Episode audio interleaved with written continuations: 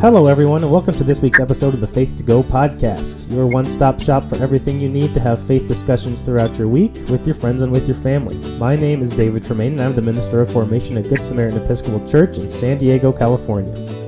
And I am Charlotte Pressler, and I am the Youth Missioner for the Episcopal Diocese of San Diego. And I'm Maya Little Sonia, and I'm the Youth Minister at St. Paul's Cathedral in San Diego. Maya's back on the pod, everybody. So excited. Always fun when Maya's with us. Yeah. Always fun.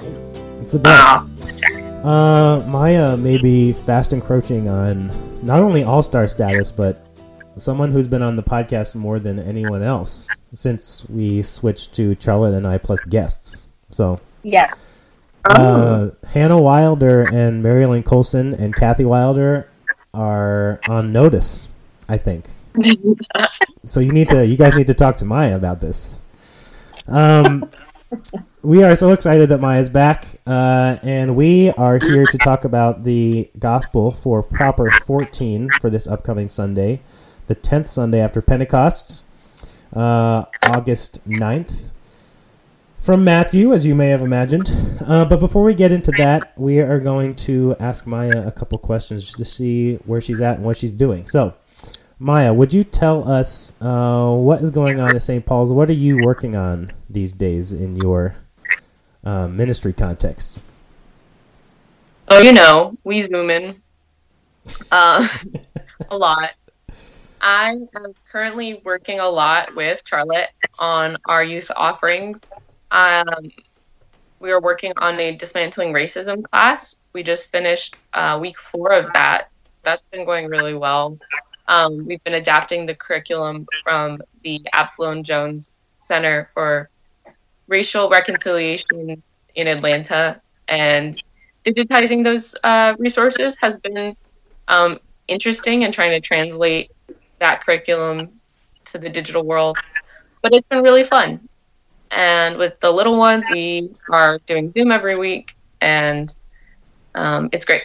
Sweet. And David, I have to tell you, like the Maya makes it sound like digitizing it is easy, but the skill level that she executes in making something that was designed to be an in-person program relatable over Zoom with challenging content and a really deep need for connection as part of the program. Mm-hmm. I'm just blown away by the caliber of resource that she's mm-hmm. created. It's really amazing. Oh, you. Maya's the bomb. I know. Thanks. Maya's, Maya's repping Gen Z real well. Thank and, you. Wow, what an honor. I feel like we get a bad rap sometimes because of like TikTok or whatever. Right. Yeah, I, I you know, you're killing it. Gen Z is doing a great job. Coming up. Watch out. Um, awesome. So thank you, Maya, for doing that work, uh, and Charlotte. You do. You both are teaming up in, a, in an amazing way to do that stuff in the in the diocese. Um, Maya, would you then share with us where you saw God in this past week? Why, yes. Um, I'd say I saw God in you know, I feel like on the days I'm not working, I'm so exhausted, mm-hmm. you know? Like I've often referred to it as like sharks, they have to keep swimming and then when they stop swimming, like die. and so like, you know, I'm just swimming, swimming, swimming and the second I stop swimming, I'm just like mm, like I just shut down. Um so it was one of those days last week and it sucks, right? Because it's like I can't go out and do what I want to do because I just want to sleep, and I don't get to like enjoy the world because I'm just so tired, right? Mm-hmm. Um, and that was just kind of my day, and then just how rejuvenating it is to be outside. So I went on a walk, even really tired. I like forced myself to, and just almost immediately, I just felt so like awakened and enlivened and energized by the world around me and that really felt really awesome and beautiful and i felt very comforted by that that i can just like i don't go outside nearly as much now because you know i don't have wi-fi outside and I need to Zoom and not. Uh, but just like that comfort and reminder, and kind of also um, noticing nature around me um, is great. So awesome. Yeah, and actually, that is thematically very appropriate for our gospel, at least the beginning of it this week. Um, right. So thank you for sharing with us uh, about your ministry context, about uh, where you saw God this past week, and uh, for all those who are listening to the podcast, uh, we would love to hear from you, um, and love to hear answers to similar questions. What What are you working on these days? Uh, where are you seeing God in your ministry context, wherever that is? It doesn't have to be in any kind of religious institution. Your ministry is wherever you are. So we would love to hear from you. You can email us uh, any questions, comments, stories from your week of faith discussion, anywhere you saw God this week, what you're working on in your ministry context. You can email us faith2go at edsd.org. You can also contact us through the website where you can always find all of those Faith to Go resources, www.myfaith2go.org. And you can also follow us on and contact us through Instagram at Faith to Go. So now we are going to get into the gospel for this week. Uh, it's from Matthew chapter 14, verses 22 to 33. A familiar story you'll recognize. Charlotte's going to read it, and then we're each going to take some time to highlight one point from the gospel and one theme from the gospel that we hope you take into your week of faith discussion and reflection. Matthew chapter 14, verses 22 to 33. Jesus made the disciples get into the boat and go on ahead to the other side, while he dismissed the crowds. And after he had dismissed the crowds, he went up the mountain by himself to pray. When evening came, he was there alone. But by this time the boat, battered by the waves, was far from the land, for the wind was against them. And early in the morning he came walking toward them on the sea. But when the disciples saw him walking on the sea, they were terrified saying, It is a ghost. And they cried out in fear. But immediately Jesus spoke to them and said, Take heart, it is I, do not be afraid. Peter answered him, Lord, if it is you, command me to come to you on the water. He said, Come. So Peter got out of the boat, started walking on the water, and came toward Jesus. But when he noticed the strong wind, he became frightened and began to sink. He cried out, Lord, save me. Jesus immediately reached out his hand and caught him, saying to him, You of little faith, why did you doubt? When they got into the boat, the wind ceased, and those in the boat worshipped him, saying, Truly, you are the Son of God. All right. Peter walking on the water with Jesus. We know this story well. Um, and really, the only the, the main thing to remember here is that uh, you know last week we were talking about Jesus feeding the five thousand. This is the very next story. So when he when it says in the beginning, immediately he made the disciples get into the boat and he dismissed the crowd. The crowd he's dismissing is those five thousand people who he just had you know compassion on, and the disciples wanted to dismiss, and and he uh, fed with the loaves and the fishes. So that's where we are. And Charlotte has the first point. Yes, I have the first point, which I'm affectionately calling Even Jesus Needs a Break. Mm-hmm. um, so I want us to look just right at the very beginning of this passage that we read today, which is Jesus made the disciples get into the boat and go on ahead to the other side while he dismissed the crowds. And after he had dismissed the crowds, he went up the mountain by himself to pray.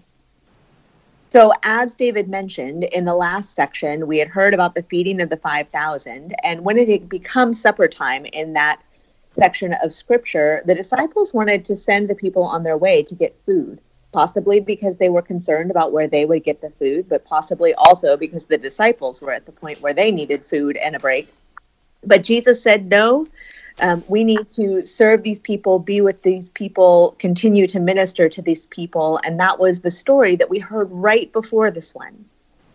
And so Jesus realized in that instance, or at least it reads to me that Jesus realized it, that his ministry was calling him to be of service in that place.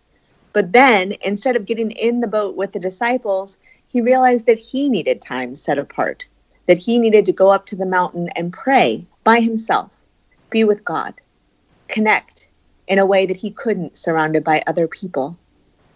And I think that that really resonates for me because right now, when we think of connection, we think of being with people or responding to email or being on Zoom or any of those things that those are that's what ministry looks like right now.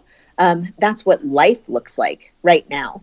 And that the word connection has taken on that meaning. But connection can have a deeper meaning. Connection can be provided through rest. Connection can be provided through prayer. Connection can be through taking the time you need to have a break, whether that be like Maya talked about and where she saw God by getting outside and being connected to the world just through physical presence. Sometimes the way I feel most connected is when I feel the sun on my skin. I don't know if that can be true for either of you as well, but especially with as much time as I spend inside my house, because as Maya said, the need for Wi Fi is great in ministry currently.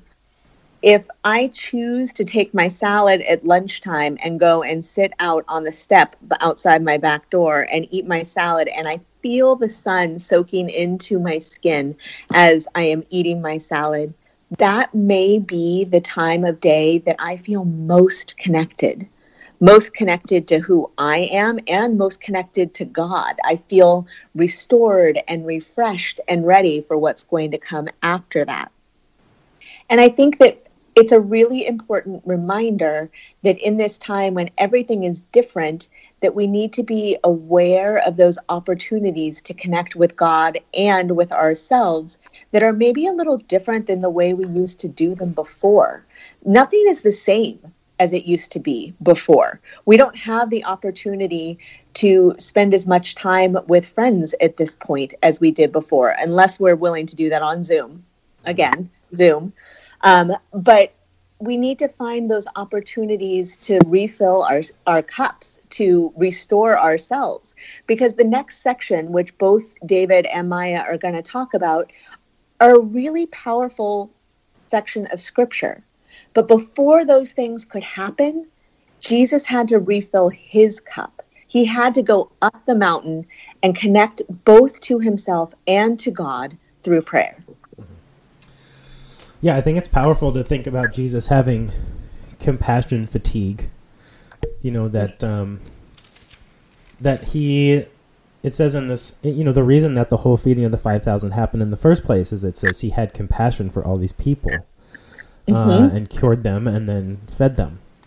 And and I love that it this story opens with Jesus taking the time both like you're saying to send the disciples away so that he could have some time to himself, but he also took it upon it he also felt like it was part of his mission and ministry to see this to see this whole thing through until no one was left. You know, like it was mm-hmm. like he needed to be there to not only dismiss the disciples but dismiss these fi- these thousands of people. You know, it wasn't just like you're welcome for the food, I'm out. You know, he he he like is he's not just there he's not just there to to supply people with their ba- most basic needs, which he does so well. He is there to be in relationship with people, and that relationship continues even after the service has been met. You know, even after the the like basic requirements for for life have been met. You know, he he does his compassion runs so deep. And and like you're saying his compassion for himself runs deep, equally as deep as his compassion for other people. Um and I think Maya has the next point for point number 2. Yeah. Um so I kind of wanted to talk about when Jesus says, um, You have little faith, why did you doubt? Um, I kind of wanted to reflect on that based on kind of, I think, our modern perceptions of doubt and faith.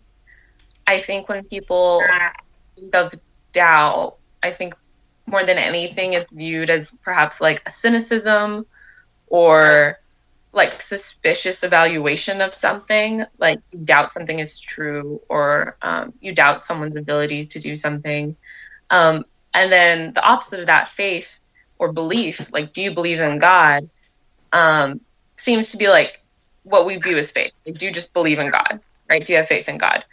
Um, but I think it goes deeper than that because Peter obviously believed that Jesus could do amazing things, right? So it's not like he doubted Jesus or he he believed uh, in Jesus, right?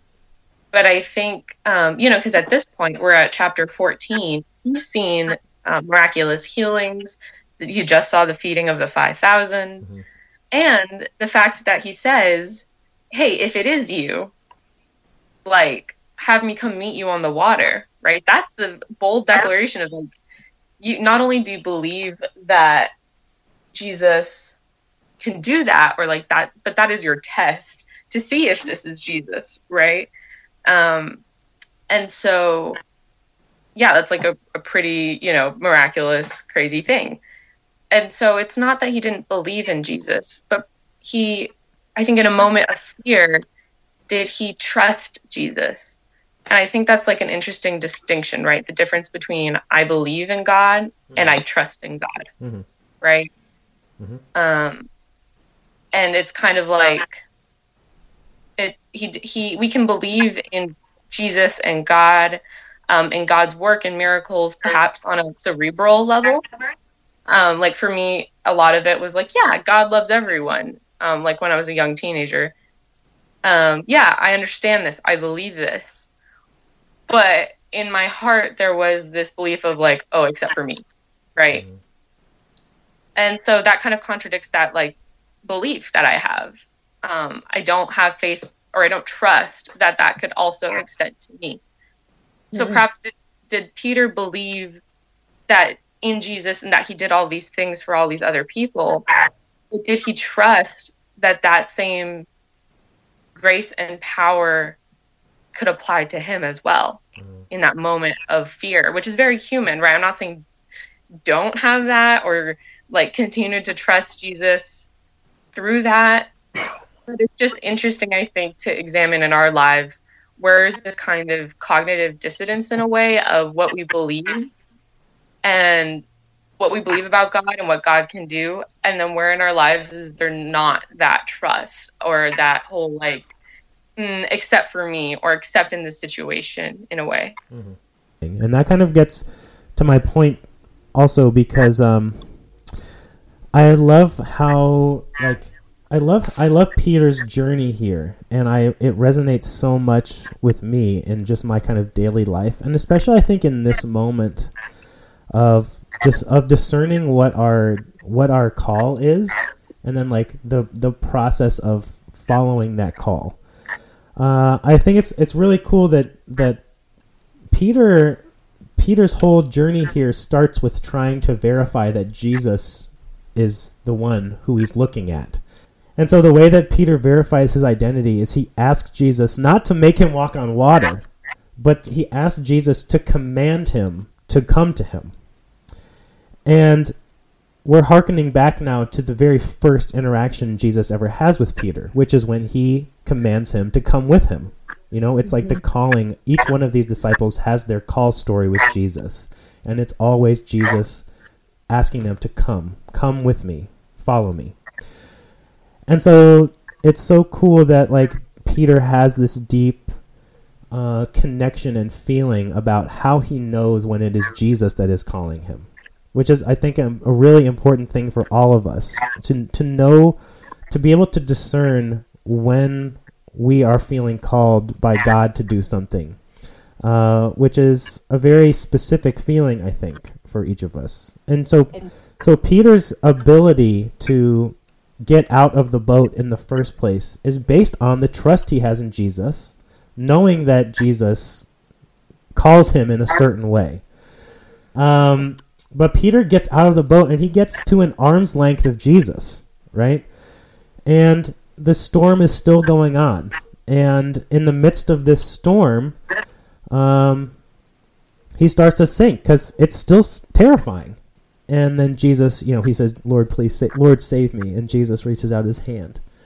To me, though, this is such a good it's such a good story for this moment for so many of us, and and really like it resonates with me deeply for so many times in my life when I feel like I do this kind of work of discerning. I feel God's call to do something. And then I go, I step out and I do that thing. And I'm actually doing it well and it's, it's going okay. But it's still like there's still a storm going on. You know, like there's still so much happening in life that it at some point I know what it feels like to like to lose sight of my ability to do the thing that I'm actually doing. My I lose sight of the fact that I was called to do this thing in the first place. And I know what it feels like to start to sink in the midst of the storm. And and I think especially right now, like we are really being called in a, in a singularly unique way to all do work around social justice and anti-racism. And I think that one of the hardest things is to continue to feel like I'm I'm doing it right and I'm doing it well and I'm doing it in a way that's actually going to help uh, and not some sort of like self-serving way. And in the middle of like following this call that I feel to this work of social justice and anti-racism, there's so there's so much of the storm that makes me feel like I'm not doing it right or I can't do it right or I should stop doing it or I'm sinking. And I think it I think the way that Jesus reaches out to me is in other people. And this is true of, of a lot of my life of like feeling like in the midst of what if I was a if I was able to be objective about myself and my own ca- capabilities, I would be able to see that I'm you know doing a good job and I'm like trying my best and it's, it's actually going pretty well, but it's hard for me to see that. You know, like for the disciples on the boat, probably they're like, "Man, Peter is killing it. He's doing a great job. I can't believe he's walking on water." And from Peter's perspective, he's like, "I am not doing it right. I can't do it anymore. Like there's too much. It's too hard. I'm I this can't be true. I can't be this. I can't actually be able to do this. This doesn't make any sense." And I love how there is this that Peter models this ability to ask for help in the midst of that feeling. To saying, I think I know that I got out of the boat for a reason. I know that I started this journey for a reason. And I actually made it pretty far. Help me recognize that. you know? Uh-huh. And Jesus and like my ability to to be in conversation with people who can help me be objective, who can reflect back to me what they're seeing of me, who can who can help pull me up from that place and, and that support can come from anybody. Uh, I think because you know we are called to seek and serve Christ in all people, and that's part of the seeking. To know that that Jesus is present whenever we are asking for help, that Jesus is present in the person we're asking for. Yep. So that's three points. Uh, uh, the first point was Charlotte's, and it was uh, about Jesus, you know, sending off the disciples, uh, dispersing the crowd, and then going to be by himself. Those important times in the midst of our ongoing compassion for ourselves and other people in the world, to take time for restoration and that deeper kind of connection that we can find uh, with ourselves, even if we don't have Zoom. We can we can find a deep, deep kind of connection to ourselves and to others and to God. Maya's was about this important, um, the importance of remembering that faith and trust are the same. You know that it's not just about believing in something that you can't see. It's about trusting and being trusty, and and acting in ways that um, acting in that kind of trust in what Jesus is saying and asking and commanding. Uh, not because we have to believe one thing or the other about Jesus, but that we trust Jesus, that we trust his commands and his words. And then mine uh, kind of followed from that, and it was kind of G- uh, Peter's journey of trust and how uh, we it kind of models for us our journey of being called to do something and discerning that call, stepping out and starting that journey, and then you know along that journey, we're going to have times where we feel like we aren't doing it right, where we lose sight of why we started in the first place, where uh, the storm that is, you know, swirling around us um, makes us second guess ourselves. And when that happens, we can ask for help. We can reach out and get that kind of outsider, objective perspective of how we're doing, what's going on, and and that that hand can come from anybody. So, having heard that uh, that discussion, we invite you to go back and read uh, this week's gospel, proper 14, Matthew 14, 22 to 33. See if you hear or see anything different uh, that second time through. We'd love to hear from you. You can contact us uh, by email, faith2go at edsd.org. You can contact us through our website, www.myfaith2go.org, and you can contact us or follow us on Instagram at faith2go. We'd love to hear any questions or comments or stories from your week of faith discussion and reflection. Thank you to Maya Little Sonia for being on the podcast again. You're the bomb. Yay, Maya. Oh. I love it. Yeah. Uh, we assume you're going to be on um, a billion more times. Uh, At least. in the in the coming weeks and months and years. Um, we thank you all for tuning in, for listening to this week of the Faith to Go podcast, and uh, we'll be back next week for proper 15, August 16th. And until then, we say goodbye. Goodbye, everybody. Bye.